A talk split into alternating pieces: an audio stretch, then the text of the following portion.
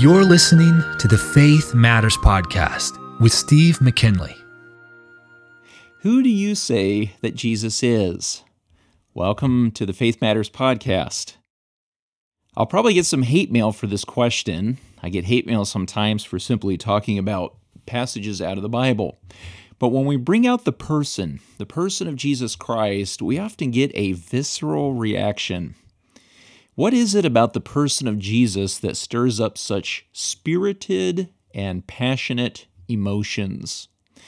And you know, the question of who Jesus is is absolutely crucial for life and for the life of faith. And this is a question that Jesus asked of himself when he was here on earth. And we have this in Luke chapter 9, verses 18 through 20. It says, And it came to pass as he was alone praying, his disciples were with him and asked them, saying, Who say the people that I am? They answered and said, John the Baptist. But some say Elijah, and others say that one of the old prophets is risen again. But he said unto them, Whom say you that I am? Peter answering said, He said, The Christ of God.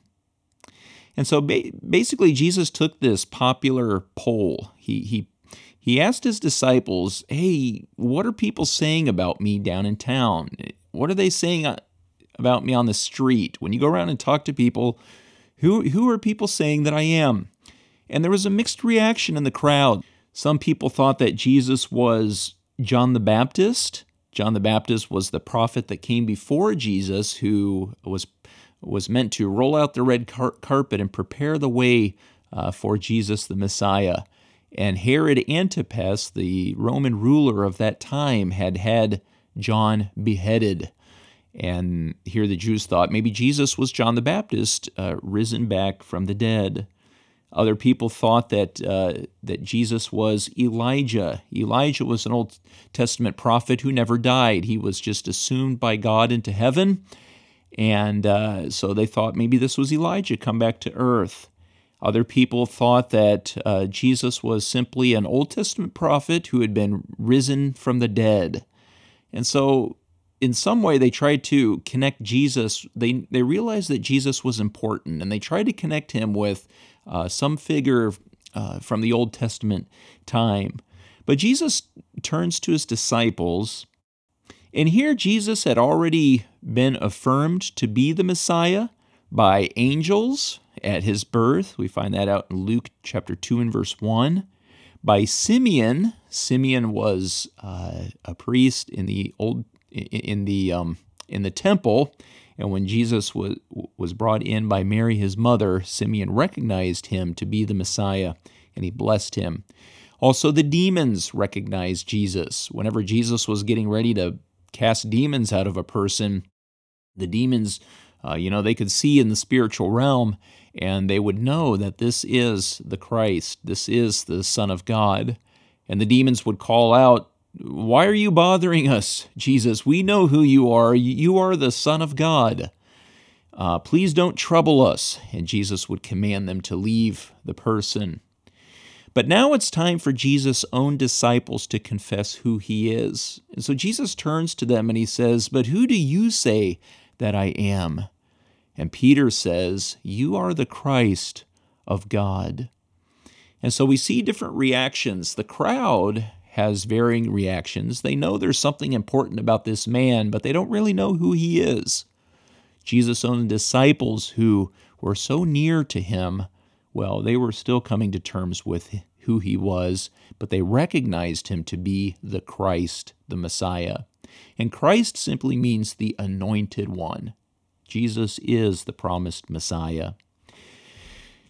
And so we have this crucial question of who is Jesus, and over in Hebrews chapter 1, the writer of Hebrews here in Scripture tells us more about who Jesus is in the first uh, four verses of Hebrews. And so in chapter 1, in verse 2, it says that God the Father has appointed Jesus Christ to be the heir of all things, by whom also he made the worlds, who being the brightness of his glory and the express image of his person, in upholding all things by the word of his power, when he had by himself purged our sins, he sat down on the right hand of the majesty on high, being so much better than the angels, as he hath by inheritance obtained a more excellent name than they. And so we have this uh, very rich description of who Jesus is. And first of all, we see that he is the appointed heir of all things. That means that all things are going to be put under him, and he is going to rule as the king of both the physical universe and the unseen spiritual realm. So, who is Jesus? He is king. And we also see that Jesus is the creator. A lot of people don't know that, but the Bible says in a few different places that God the Father used Jesus Christ to create. And Jesus created the universe.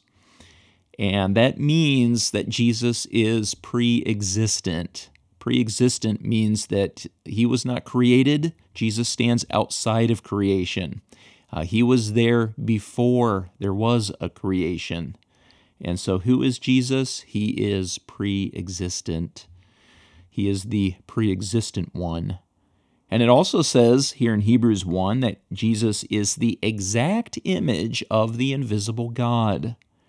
So he, he is the very essence of God. There's no better likeness of God. And uh, we can't see God because he is invisible, but we can see Jesus. And we read about Jesus here in Scripture. And uh, Jesus reveals perfectly to us who God the Father is. And so he is the very image of the invisible God. And what that means is that he is very God. He is of the same essence. Um, he's made of the same stuff that God is. I shouldn't say made. He he is of the same stuff that God is, and he is God in the flesh.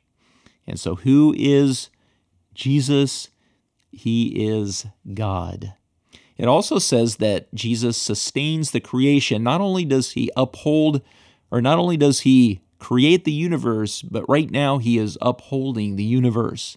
And if you think about the laws of physics, why are there certain laws that govern how the uh, universe works? These seem to be immutable laws. And why do the physical elements and forces, why do they obey these unseen laws? Well, the Bible teaches us that it's Jesus Christ who upholds all things by the word of his power, by his very powerful word that he speaks. And also, he is carrying creation along to its intended destination. Who is Jesus? He is the all powerful one. It also says here in Hebrews 1 that he purges us from our sins. And Jesus Christ died on the cross to pay for our sins. He paid for my sins, and the Bible says he paid for the sins of the whole world. Jesus died for you, and he paid for your sins. And so, who is Jesus? He is the sacrificial lamb and our high priest who brings us to God. And it also says here in Hebrews 1 that he is set down at the right hand of the Father. Where is Jesus right now? He's up in heaven at the right hand of the Father, sitting there waiting uh, to come back to this earth and to step foot on this earth and to set up his worldwide reign. And so, who is Jesus? He is the, the one who is coming back to this earth to reign as Lord and King. And so he is the king, he is the pre existent, all powerful, uh, sacrificial lamb and our high priest, God in the flesh, and he is the coming Lord and King. Jesus is a controversial figure, and he stirs up passions because of who he is, and because of who he claims to be, and because of who the Bible says that he is. And if he is the Messiah, if he's the risen Messiah and the exalted Lord, then that makes all the difference in the world. And I think the very thought of that scares a lot of people. What if it's really true? What if Jesus Christ really is the life giver? And outside of him, there is no life. So you can see that this is a crucial question for every person to come to terms with and to answer. Who is Jesus? And who do you think that he is? Are you one of the masses who just kind of speculate about Jesus and maybe just kind of brush him off as someone who's inconsequential, not really to be bothered with? Or are you one of Jesus' disciples who see who he really is and uh, have faith in him and declare him to be the Christ of God? Your very life depends on the answer to that question.